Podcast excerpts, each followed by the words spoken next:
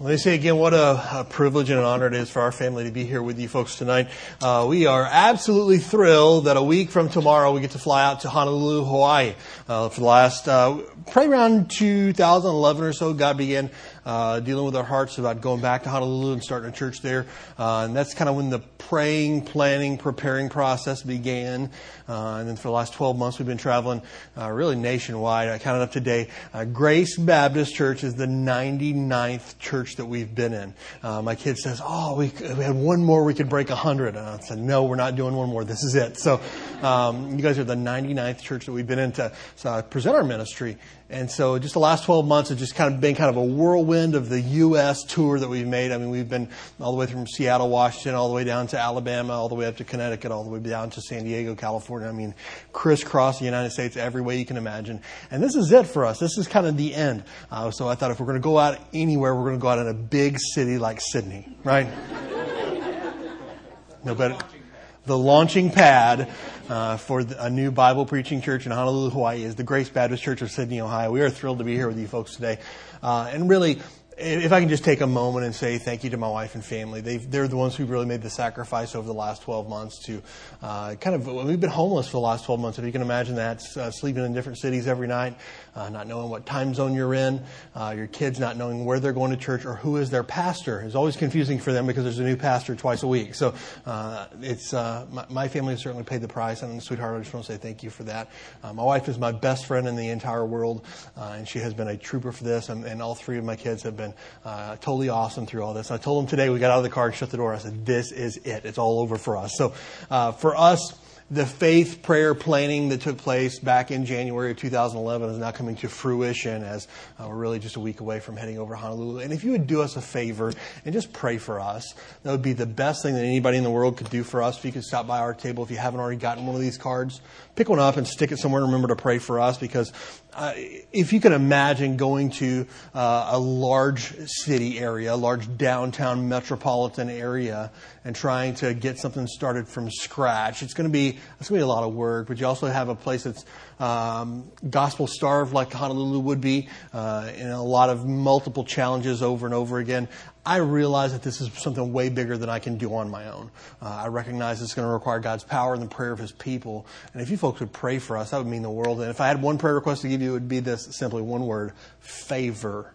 Uh, I believe God's favor does incredibly amazing things. Um, God has the capability to open doors that would normally be shut for other people. Uh, God has the opportunity to put His hand of blessing upon uh, us and our ministry, and that's really what we're praying for because we know that if God is before us preparing the way, everything's going to fall into place. Uh, so we are we're thrilled to, to, to be able to do that. Uh, your, your pastor said so so truly that missions is really sacrificing. People say, oh, you know, I'd love to go to Hawaii and start a church. You probably would for about six weeks because it's a blast for the first six weeks living in Hawaii. I mean, you think you wake up every day in one of the most beautiful places in the world, but after about a, month and a half of it, it's like living in Sydney. You wake up, you go to work, you come home, you go to bed. You know, it's a it's a city like any other. But for us, we're looking at it from the perspective of we now have 400,000 people that we are eternally responsible for. That's, that's kind of a, a heavy thing to, to, put on somebody, but for us, we realize that, that getting the gospel to a, a large city like Honolulu has now become our, our life's calling and our responsibility. So we realize we've got our work cut out for us. And it's one of those where you kind of sit back at the end of the day and you go, wow, this is huge. This is bigger than anything I can do on my own. And so if you would pray for us that, that God would uh, do what only God can do, that would mean the world to us. Uh, we're thrilled to be here with you folks. I just had a blast spending some time at the, the Mexican restaurant right around the corner with your pastor today. Uh, your pastor's a thinker. He likes to think things through. He likes to research things. He's very analytical. Uh, and he and I had a great talk at lunchtime today, and uh, I was thoroughly encouraged by him uh, because you have somebody who has a passion uh, for the Bible, a passion for truth, a love for the local church, and a love for really for you people. And so you guys have something special in your pastor. I hope you know that. And what God is doing here at Grace Baptist is very special as well to have churches that uh, are still on fire for mission, still on fire for reaching their local community, still uh, loving the Bible and loving people. That's I hate to say it, but in America that we live in today, that's becoming less and less common. So a church like this is a bright spot for us. Uh, your pastor said, how many churches have you been in that are like our church where you're just excited, encouraged, and people are good people? I said, we've been blessed with a lot of really, really good church. I said, maybe three or four dozen out of a hundred.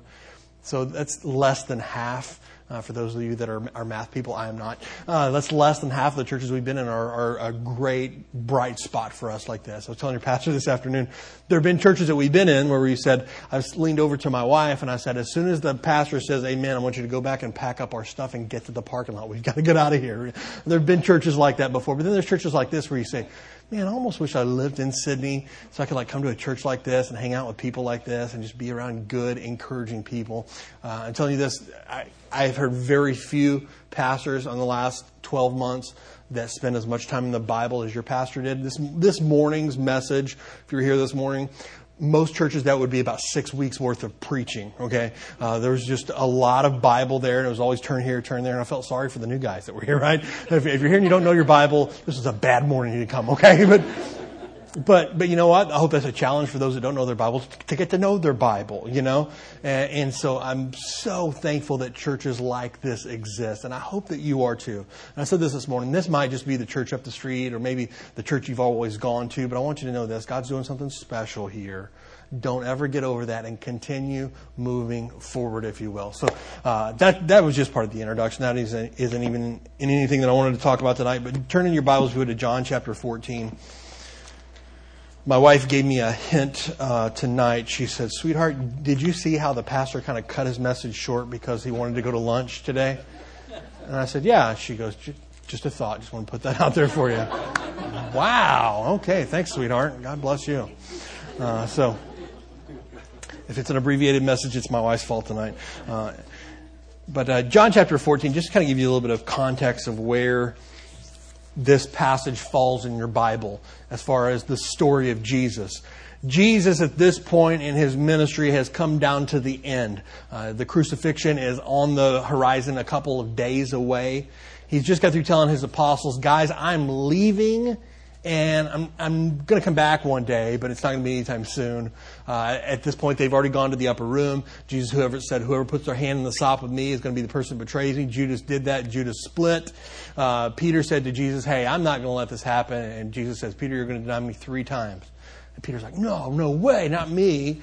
So then we come into John chapter 14 where we pick up here and Jesus is kind of telling guys, hey, I'm going to die, but it's okay because of this. That's kind of the surrounding context of this particular passage. That's where we pick up at tonight. John chapter 14, we're going to start in verse 1 here. Let not your heart be troubled. You believe in God, believe also in me. In my Father's house are many mansions. If it were not so, I would have told you. I go to prepare a place for you. If I go and prepare a place for you, I will come again and receive you unto myself, that where I am, there ye may be also. And whither I go, ye know, and the way ye know. Thomas saith unto him, Lord, we know not whither thou goest, and how can we know the way? Now, if you're in the habit of writing in your Bible or making notes or anything like that, which I highly recommend that you do, circle verse 6 because this is really, really important stuff. This is a pivotal verse in the entire New Testament here, what Jesus says. Jesus saith unto him, I am the way, the truth, and the life. No man cometh unto the Father but by me. Now, people who would say multiple ways to heaven, we're all kind of on the same path that leads the same direction, Jesus refutes that right out. Uh, so this is a very, very pivotal verse for us as far as our faith is concerned. And, and I always bring somebody to this verse when I'm sharing the gospel with them. They say, I think I can make it without Jesus. Well, Jesus disagrees with you, okay? And that's really important. Uh, verse 7. If ye had known me, you should have known my Father also. And from henceforth ye know him and have seen him. Philip saith unto him, Lord, show us the Father, and it sufficeth us. Jesus saith unto them, Have I been so long time with you, and yet thou hast not known me, Philip? He that hath seen me hath seen the Father, and how sayest thou then, Show us the Father? Believest thou not that I am in the Father, and the Father in me? The words that I speak unto you, I speak not of myself, but the Father that dwelleth in me, he doeth the works. Believe me that I am in the Father, and the Father in me, or else believe me for the work, very work's sake. Verily, verily, I say unto you, he that believeth on me, the works that I do shall he do also. And greater works than these shall he do, because I go unto my Father. Whatsoever ye ask in my name, that will I do, that the Father may be glorified in the Son. If you ask anything in my name, I will do it. Now, Jesus in this particular passage, getting ready to go, this is kind of it for him. Last instructions that he's given to his apostles before he goes to the cross. He says to them, Hey, I've got some things that are lined up for you, and they're big. Really big stuff. Bigger than anything you've seen to this point. And anything that you've seen me do, you're going to do also. And here's the thing you're going to do greater works than I have done. Now, Jesus in this passage is not talking about greater in size, but he's talking greater in the uh, geographical location, greater on the scale of magnitude of what was getting ready to take place upon Jesus' uh, ascension into heaven. We know that when Jesus ascended into heaven, the Holy Spirit then came, and this whole Christianity thing split out of Jerusalem and really went worldwide from there. That's what Jesus is talking about in this passage. We're going to see greater works take place. Uh, I remember as a, a, kid growing up in Kentucky, uh, I grew up in a town called Benton, Kentucky, little bitty podunk redneck town where everybody drives pickup trucks and uh, Fourth of July, everybody flies the Confederate flag and stupid stuff like that. That's where I come from. Um, just redneck Hickville, okay? Uh, and I remember growing up in, in, that town, and my dad owns a body shop there. He's owned a body shop since I was a uh, since I was born. He's going on 40 years of business there in Benton, working on cars. And I always thought that was the greatest thing in the world. My dad, my dad is one of the hardest working men I've ever met in my entire life. He's in his mid 60s now, and he still puts in a solid 10, 11 hours a day at his shop working on cars. I always thought that was the coolest thing in the world. You know, you guys grow up, work, seeing your dad work, you think, man, one of these days I want to be like my dad. And so when I was uh, 15 years old, we bought a 65 Mustang Coupe. It was going to be my very first car when I turned 16. And so we bought this. It was kind of a fixer-upper. And so me and my dad spent an entire summer working on this Mustang, uh, pulling the interior out and redoing the interior, pulling the engine out, redoing the engine.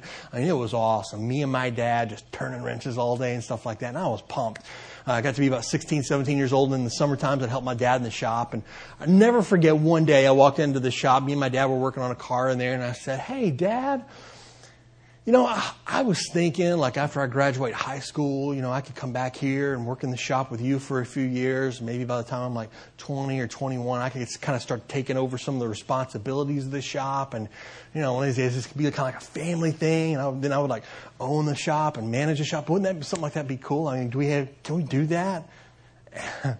my dad is a, very even tempered person. Uh, my dad's never raised his voice one time at me in my entire life. He just has the look that he gives you, you know. Uh, and my dad looked at me and he gave me the look like that is the dumbest thing I've ever heard in my life. and I'll never, I'll, if I live to be 100, I'll never forget, forget this day. He took index finger and pointed at me. and He said, son, I've worked way too hard my entire life to have my kid grow up and work in a body shop. Never going to happen. He turned around and walked out. I thought, wow, that did not go well, right? but I look back now and I think how small minded I was to think that the pinnacle of life would be to work in a body shop. That would be the best thing that one could ever possibly do. Because here's the thing my dad, for me, had bigger plans in mind for me. He wasn't going to allow me to be, be captivated by small thinking. He had big plans for me my kids, I, I, have big plans for my kids. If you're, if you're a parent here, hopefully you got plans for your kids, right? And your plans don't necessarily have to be they go to medical school and do all this, but you want big stuff for your kids. I mean, nobody wants to say, man, I hope my kids grow up to be losers. Teenagers, none of your folks are thinking to themselves, I really hope they're hanging around when they're like 35, just kind of fig- trying to figure life out, you know, find out. No. You say to yourself, I hope they get a good education. I hope they get a good job. I hope they meet somebody that they can love and spend the rest of their life with. And I hope they live happily ever after. That's what we all want for our kids, right? Jesus, in this particular passage, as he's leaving, he wants big things for his apostles. Jesus, as he writes this for us to read later, he wants big things for us. But so many times, our small mindedness doesn't allow us to do great things for God. Here's the thing Jesus expects of all of us in this room that know him as Lord and Savior. He expects great things from us. This idea of average Americanized Christianity, where we show up to church once, twice, maybe three times a week and kind of just say a couple prayers and take our Bible home to sit until next Sunday, that is not the Christianity of the Bible. That was never what Jesus intended for us to do. Jesus didn't die on the cross to pay for our sins. He didn't send us the Holy Spirit to do supernatural works, only to have us sit back and just kind of coast through life. That was never the intention of this. Jesus created us for greater works. Are you seeing greater works in your life or are you just kind of seeing the average? And if you're seeing the average, that's not a bad thing, but are you content with the average? That's a very bad thing to live an average life and be completely and totally content with that. For, for me, I knew that living in Benton, Kentucky for the rest of my life was not big plans for me. I joined the Navy because the Navy was the quickest way out of Benton, Kentucky without having to go to college. So I signed up for it. So, uh, but my dad said, hey, you know, you, you want to go in the military and do something with your life? Go for it. And that was kind of the, the plan in motion that God put in my, my life to get me to Pensacola, Florida to meet my wife, to get me to Honolulu, Hawaii to see the need there, to get me plugged into a Bible preaching church where God shaped me, molded me, developed me, to send me off to a Bible college that trained me further, that 10 years later I could go back and start a church. That was God's big plan. And I'm thankful that I had a dad somewhere along the way who said, You're not going to work in a body shop. Right? Jesus in the same passage has big plans for you and I. Are you accomplishing those big plans? Are you seeing those greater works in your life, or have you been content with the average? If Jesus created us to do greater works on a global scale, why are we so content with the average?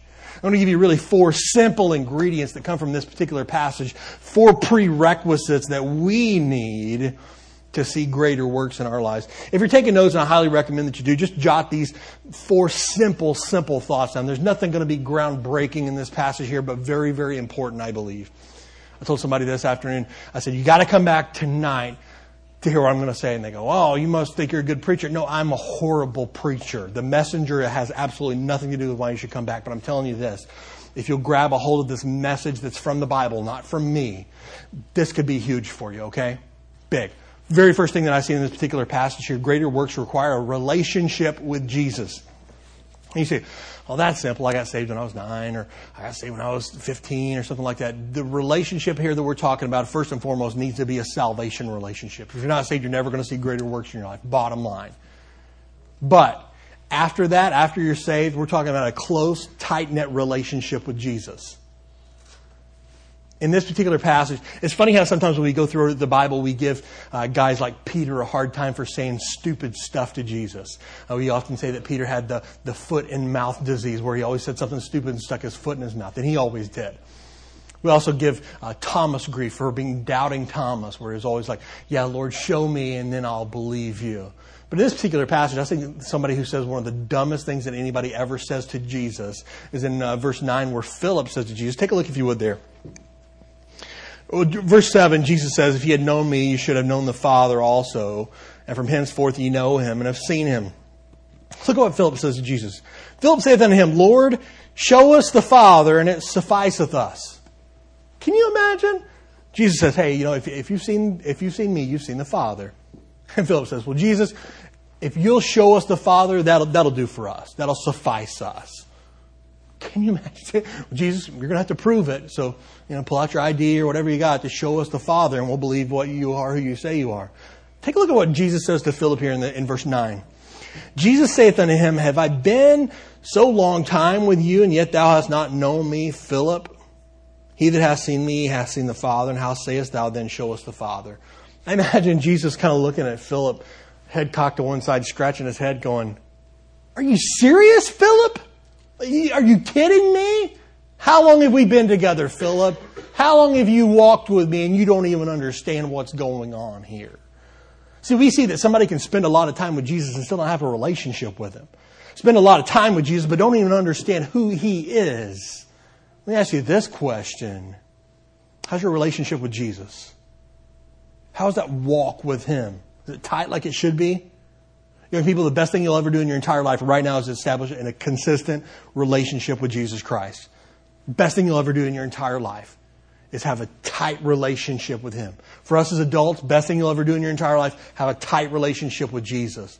Because when we do that, that's kind of the prerequisite. That's the foundation that we need to see greater works accomplished in our life. Here's the thing. If I am, have distance between me and Jesus, I'm never in a million years ever going to see greater works from Him. Ever.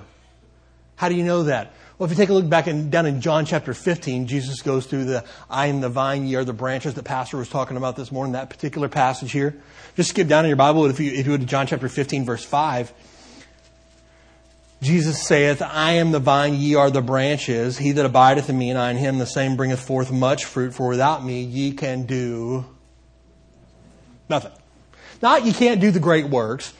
You can't do works, period, without a relationship with Jesus. But so many times we, we trick ourselves into believing that the distance between me and Jesus isn't really that big of a deal. But it is. It's everything. What creates distance between me and Jesus? I think one of the plagues of American Christianity, number one, is laziness. The fact that I just don't care. Apathy. The fact that I would be, would much rather sit and watch American Idol or So You Think You Can Dance or America's Got Talent and see who's going to do what this week than I would to spend 10 minutes of my Bible in the morning with, with Jesus. That's a problem. That, it says a lot about our heart at this point. But I think one of the, the greatest things that, that divides us and one of the things that creates that apathetic attitude is sin in our life. Sin always creates distance between me and Jesus every single time. I can't be tight with him when there's sin in my life. I can't have a prayer life at all when there's sin in my life. The, David said, If I regard iniquity in my heart, the Lord will not hear me. Ever been a time in your life where you've been praying and you don't feel like your prayers are getting higher than the ceiling? Have you ever been there before? You got to stop and ask yourself, is there sin in my life? because sin would keep God from hearing me. It would keep a tight relationship for like that from being strained. How's your relationship with Jesus? Are you walking with Jesus? Are you tight together? If you're not, you're never going to see the great works that He wants to accomplish in your life. Those of us that are parents, we have an obligation, a responsibility, a directive from God to make sure that our children have a walk with Jesus. Amen. It's tough. It really is. Uh, my oldest son, Thatcher, he's 19 years old. We still have talks. How's your walk with God doing? Where are you at in your Bible reading? What's something that God's taught you this summer? We still have those conversations because God has entrusted him to me to care for for him. I hear, I hear parents all the time say the dumbest things in the world. They'll say things like, well, you know what? I'm just going to let my kids kind of do their thing and they'll, they'll make up their mind as far as their faith is concerned when they're older. I don't want to push anything on them. That's the dumbest thing I've ever heard in my entire life. We as parents are given a God given responsibility to make sure that our children have a tight walk with God. And I want my kids to see greater works worse than anything in the world. All of us as parents should want our kids to go on to do better than we did. I hope my, my kids go on to do greater things for God than I ever did. But that's not going to happen by accident. It's going to take an intentional investment on our part to make sure that that happens. So first thing we see in this particular passage here that greater works are going to require a real deal relationship with Jesus. And the, the awesome part about having a relationship with Jesus is Jesus left us here to do a supernatural work. I like the word supernatural because it means defies human logic and reasoning. God doesn't want you to live an average life. He doesn't want you to live, and I'm not saying things like God wants you to drive a Ferrari and, and live in a really, really big house. I'm saying God doesn't want you to do what everybody else can do. We have been given the power of the Holy Spirit to do supernatural things. Here's the thing for our family. We're not going to the city of Honolulu to try to get a, a, a Bible study of five or six people together, just kind of chit chat about the Bible. I'm going there with the hopes that God can send Holy Spirit power upon a city of 400,000 people. That God would do things that we leave us scratching our heads saying, what do we do next because we've never seen God move like this before? That's the expectation that we have because Jesus left us here to do greater works. Take a look at what he says in verse 12 there he says, greater works. Are you seeing the greater works? That's exactly what he left us here to do and left us to accomplish. So first of all, we have to have a relationship with Jesus. Secondly, in this passage, I see that we have to have a yielding to God. Now, yield, I don't like yield signs on the road. I don't know if you're like me or not, but when I drive through a sign that says yield, I always look to see if I can speed up fast enough to get in front of the car in front of me, right? Yield is kind of not, not like a slow down and wait for everybody else. It's kind of a hurry up and jump out in front of everybody else sign for me. That's, I know that's not the way it's supposed to work. So me, by my very nature, I hate to yield to anybody. I don't let it, like to let anybody go in front of me. Um, one of the things I hate the most is uh, to see people cutting lines at theme parks. It just drives me bananas. Wait your stinking turn like everybody else, right? Um, my, wife will tell you, I almost, I she, she remembers this. I almost said, I don't know if she remembers this or not, but at Knott's Berry Farm, we had a guy who was cutting line. And I basically said to the guy, hey man, knock it off. And he turned around to me and said, mind your own business. Well, well, no, no, no. My business is that me and my wife and kids have been waiting for about the last 30 minutes to get in line to ride this roller coaster, and you're a jerk and you just jumped over the rail here, okay? I've got a problem with that, and that now is my business. And a couple other people are like, leave the guy alone. I'm not going to leave the guy alone. Did everybody just see what he did? So this whole concept of yielding doesn't jive well with my personality. But that's exactly what God commands us to do. You want to see incredible things happen in your life? First thing you need to do, yield to God. What does that mean? That means everything that Anthony King wants out of his life, all my hopes, dreams, goals, aspirations, plans that I have, I need to stick those over to the side and say, God, what would you want me to do? Because I don't want to do my own thing. I don't know about you before, but I've seen what my own power can accomplish, and it's atrocious. It's horrible, okay? I want to see what God can do. Young people, the best thing you can do in your entire life, yield to God. God, what do you want me to do? The attitude that you need to take into teen camp tomorrow. God, speak to me. Whatever you tell me to do, do it. Whatever you got planned for my life, I'm yours. I want to be used by you. It's funny to me in this passage as I read through it. Take a look at what Jesus says in verse 10 here. Jesus says, Believest thou not that I am the Father, and the Father in me? The words that I speak unto you, I speak not of myself, but the Father that dwelleth in me, he doeth the works.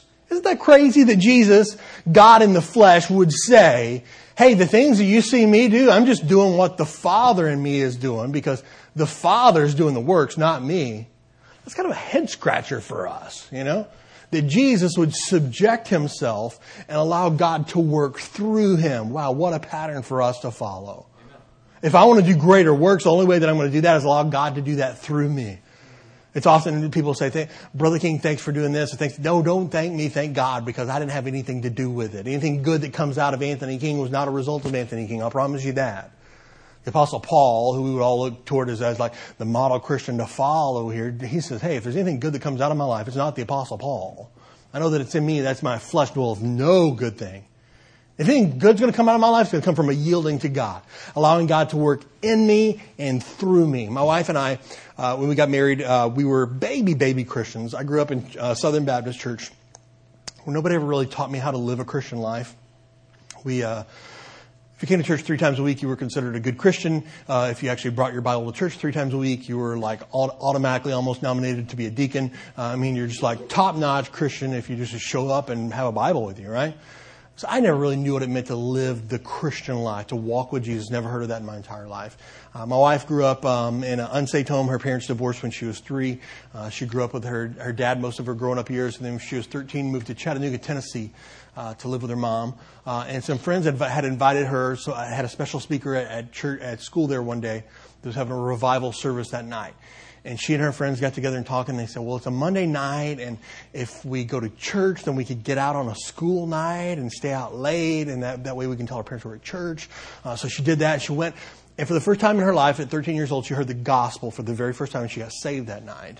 Uh, she went back and told her mom, Mom, I got saved, and her mom was excited for her, uh, and things like that. And her mom said, Well, let's all go to church on Sunday. And they went to a Methodist church there. And from that point forward, she never heard the gospel again after that. It's amazing stuff. Uh, so when she and I got married, you're talking about baby, green as a gourd Christians. That's exactly what we were. Uh, we got to, to, Honolulu, Hawaii, and got plugged into a solid Bible preaching church there. Uh, that's been a huge help to us in getting this new church started. Uh, and the pastor that night, one night, preached a message on obedience. And I don't even remember where the passage was, what he was talking about, or anything like that. But I took my wife by the hand. We came and knelt at an altar just like this. And I was young. I was, I didn't know a lot. I was really green, so I didn't know all the big prayers that one is supposed to pray. I didn't know all the big language that you're supposed to use when you pray to God. I didn't pray in King James English or anything like that. You know, it wasn't a, uh, thou merciful and gracious heavenly Father, we beseech thee therefore by the throne of grace. I, I didn't say any of that because I didn't know it, okay? And for those of you that are keeping score at home, I don't think God really cares either. How about that? I, we walked forward and I said this. I said, God, if there's ever anything that you tell us to do, we tell you tonight. We're not going to argue about it. We're just going to obey. In Jesus' name, amen. We got up, went back to our seat. Thinking that was a good response to the message that we heard and stuff like that. That one decision, pivotal moment in our lives. Pivotal. Because now when God spoke to us about something, we had already made a, a covenant with Him, a decision that we were going to follow whatever He told us to do. That was big for us. Because you know what? When we heard about tithing and how we were supposed to give, Well, what was your response to that? You can either obey, you can disobey. We already told God we'd obey. So we started tithing consistently. Before we tithed when we could, in quotes, afford to tithe, right? That's the dumbest thing I've ever heard in my life. But you know what we said? God, whatever you tell us to do, we'll do it. We heard a message one night about sharing your faith with other people and how that's why we had a Thursday night visitation program because that's how we share our faith with others and how we're supposed to share it at the workplace and things like that too. I told my wife, we left church that night. I said, Thursday night we need to be here at 7 o'clock. Thursday night, 7 o'clock we show up and the pastor walks up and he goes, what are you guys doing here? And I said, well, it's Thursday night visitation. He goes, yeah, I know. Why are you guys here? I was just like, well, you told us we should come. And he was just like, oh, oh, yeah, yeah, yeah, come on in. I think I've got a couple of you try to play it off, you know, but we were the least likely people to show up on a Thursday night visitation, but God had told us we should, so we showed up. It came time to, for us, fast forward about 10 years or so, God began to say, I want you to go back and start a church in a major metropolitan city in America in our 50th state. There was one response that we had to that. It wasn't up for discussion. I told my wife, I said, I believe God wants us to go start a church in Honolulu. And she said, How sure are you? And I said, 100%. And she said, Done. That was it. That was the lengthy discussion she and I had. It wasn't, what do we do with our dog? Who's going to take care of our house? Where our kids going to None of that. It was just, if God wants us to go, we're there. Being yielded to God, I'm telling you, will, will revolutionize your life by saying, God, put me in the way of somebody who needs Jesus. Put me in the way of doing something great today. God, I want to see you to use me in my life to see greater works. I'm not seeing those yet, but first of all, it's going to require a tight relationship with Jesus. Secondly, a yielding to Him and allowing Him to do a work in and through you. Thirdly, I see in this particular passage, greater works requires a power that comes from the Holy Spirit. Take a look, if you would, at verse uh, 16. I will pray the Father, He shall give you another comforter that He may abide with you forever. Here's the thing Jesus told them, Hey, I'm bringing you the Holy Spirit, and the power of the Holy Spirit is going to allow you to do supernatural things. Uh, your pastor and I were talking today, and he, he was explaining his, his thoughts on the filling of the Holy Spirit and how it's, it's the Word of God dwelling richly in you. And I thought that was an incredible uh, take on the filling of the Holy Spirit and what that looks like and how that revolutionizes and changes our life when the Word of God dwells in us richly. That's an amazing concept there. Let me ask you this question.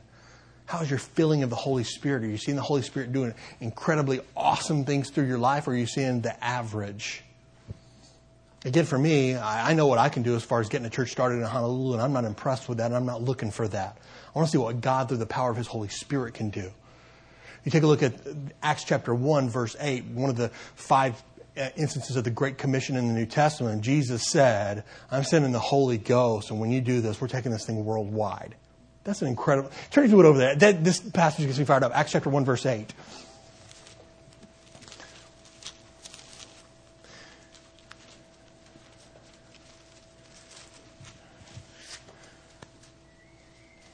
And just kind of a side note to this, any missionary that doesn't get fired up about the Great Commission has got problems, okay? Uh, just mark that one down. You might want to write that in your margin, something like that. I'm kidding. Uh, Acts chapter 1, verse 8 says this, But ye shall receive power after that the Holy Ghost has come upon you. Now understand, in biblical times up until this point, the Holy Spirit didn't just come and dwell and, and, and stay with somebody for a lifetime. It was kind of a come and go type of thing. When, when uh, David, uh, Psalm chapter 51, sinned with Bathsheba, he said, Take not thy Holy Spirit from me. I don't want to lose your power upon my life that you have. Uh, Saul, whenever he had sinned against God, God took his Holy Spirit from Saul. It was kind of a come and go kind of thing. But at this point, he says, I'm sending the Holy Spirit and he's going to stay with you. And I want you to hang out and wait till the Holy Spirit power comes upon you. What happens after that? Take a look. Acts chapter 1 verse 8. You shall receive power after that. The Holy Ghost has come upon you. And ye shall be witnesses unto me, both in Jerusalem and all Judea and Samaria and into the uttermost part of the earth. He's saying, hey, you're going to see greater works happen. We're going to see it happen. The Holy Spirit's going to come and you guys are taking this thing global. This isn't just a Jerusalem thing anymore. This isn't just a Jew thing anymore. This is going to be for the world. Let me ask you this question. By the power of the Holy Spirit, are you seeing the world impacted in your own personal life? I hope so. This church is a church that allows you to be involved globally through your missions giving program, through your mission praying for your missionaries, through the opportunity to go on mission trips, things like that allows you to, to touch the world with your life. Or are we focused on us too much? That was my problem. My majority of my beginning of my adult life, I had probably about a five, six year span where I was my God. Now, I was saved, but I was worshiping the wrong God. I worshiped the God of materialism, the God of me, that I wanted me to be happy. When everything kind of turned the corner for us is when we turn that focus outward and look towards others. And say, God, use me by the power of your Holy Spirit to make a difference in other people. You know, see greater works happen in your life? God wants it worse than you do. Are you seeing greater works? How's your relationship with Jesus? How's your yieldedness to Him? Are you allowing the Holy Spirit's power to work in you? It's a powerful power. You read through the entire New Testament and see the things that the Holy Ghost is capable of doing. It's amazing. The Holy Ghost can take a, a public school kid from Kentucky that grew up in an all white county in one of the most redneck towns in all of America and drops him and his family in one of the most multi ethnic cities in all of America and this city just happens to be 100 times larger than his hometown. Who does that? The Holy Spirit. Not me. If you, if you look at my life, my life is completely and totally average, ordinary. But God wants to do the extraordinary. He wants to see greater works take place in your life if you allow Him to. I was talking with Brother Ed uh, this morning right before the service started. Uh, we were just sitting in the back, kind of chit chatting and everything. I asked him, uh, "What kind of work do you do, Brother Ed?" And he says, "Well, I work at Honda, and I'm an, I'm an engineer, and we work with the engines and stuff like that." I said, "Oh, that's cool." He said something to me that stuck with me all day, and Brother Ed, I've been thinking about this all day. It's been running through my mind. He said this I can't wait till I retire because I want God to use my life to help other people. Whew. You know what that is? That's somebody looking for greater works. They say, hey, I realize what I'm doing now on a small scale is helping other people and stuff like that, but I can't wait until God frees me up a little bit more to do greater works. Know, the majority of Americans and even the majority of Christians think to themselves, I can't wait till I retire. That way I can go fishing, uh, go riding four wheelers and stuff like that. But somebody say, hey, I can't wait till I retire so God can use me to a greater degree. That's, that's big. That's somebody who's looking for greater works. And is that your heart's desire? God use me to a greater degree than what I'm currently being used to? Or are you just content where you're at? I hope you're not.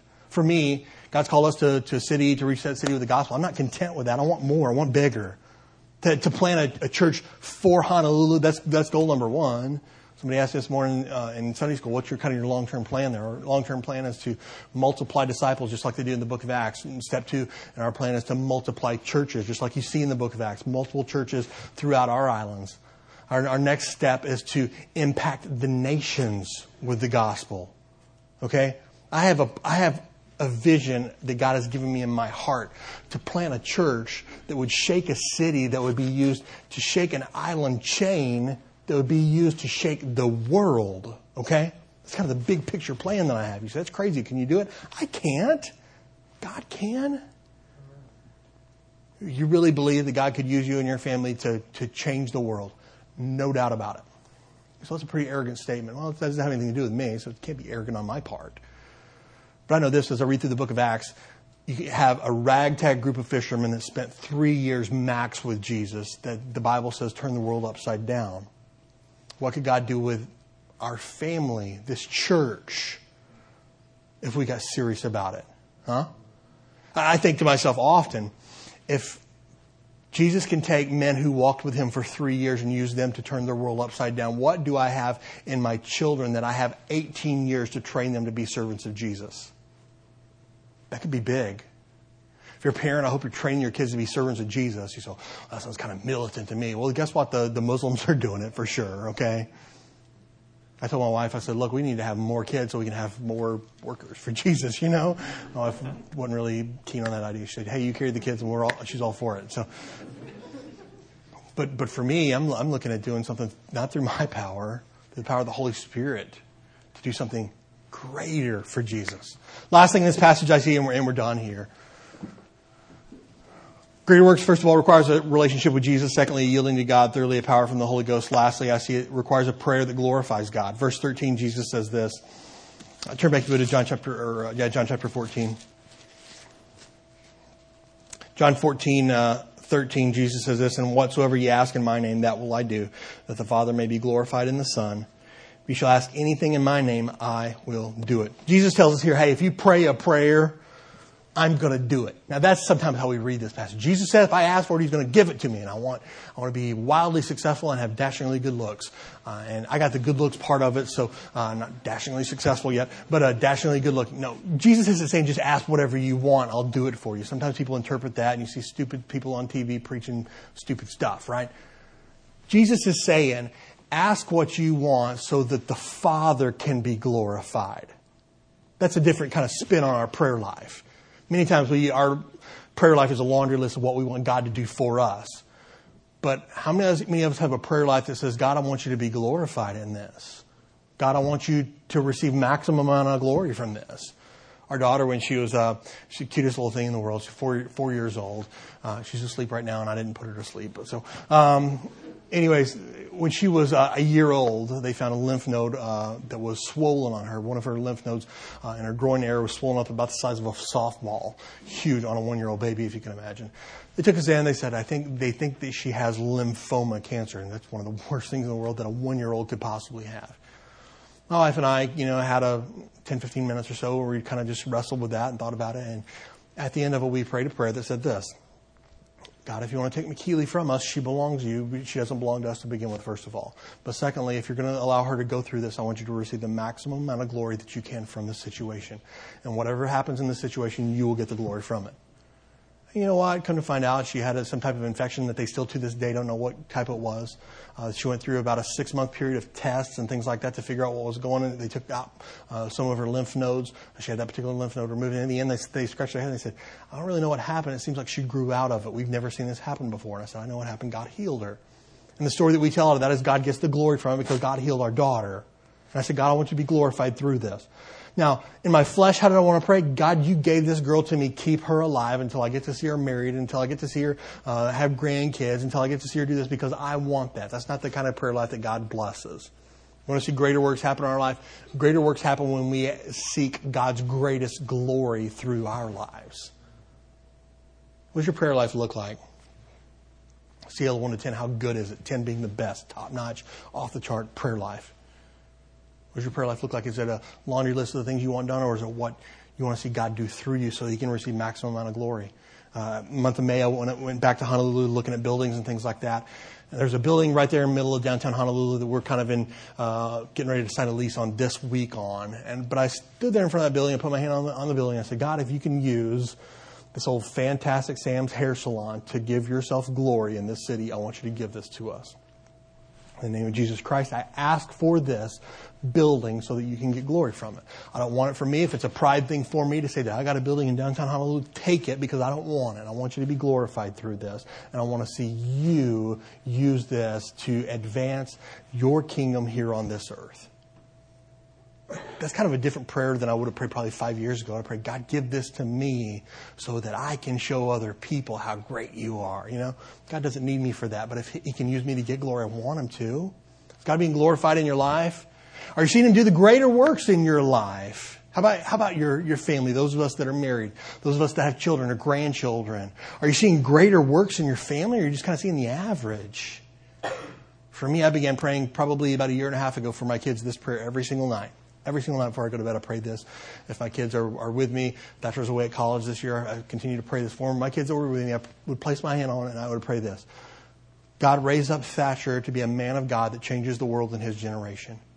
God raised up Vanderlei to be a man of God that changes the world in his generation. God raised up McKeely to be a woman of God that changes the world in her generation. See, I don't want my kids to grow up and be average. Young people, the worst thing you can do in your life is be average. I want God to use my kids supernaturally. I want God to use my life supernaturally to do what only He can do. Are you seeing that in your life, or, you, you just got the average? one last passage of scripture, and, and we'll totally be done here. Turn through to the book of Judges.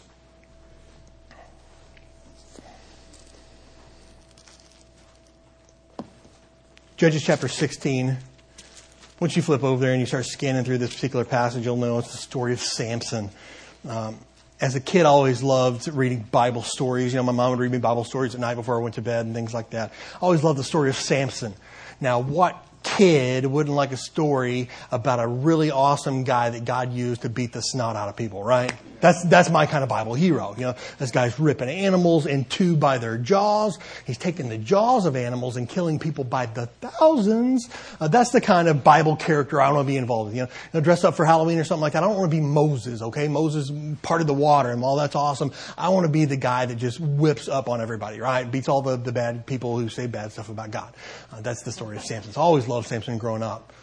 But this, this passage in, in Judges chapter 16 is the, where he's been deceived by Delilah. You know the story. He says, she says, tell me your secret, tell me your secret. And he's like, I'm not going to tell you my secret or I'm going to make up a lie. Finally, he comes down to it and he tells her the secret. But take a look at Judges chapter 16, verse 17. That he told her all his heart and said unto her, there hath not come a razor upon mine head, for I have been a Nazarite unto God from my mother's womb.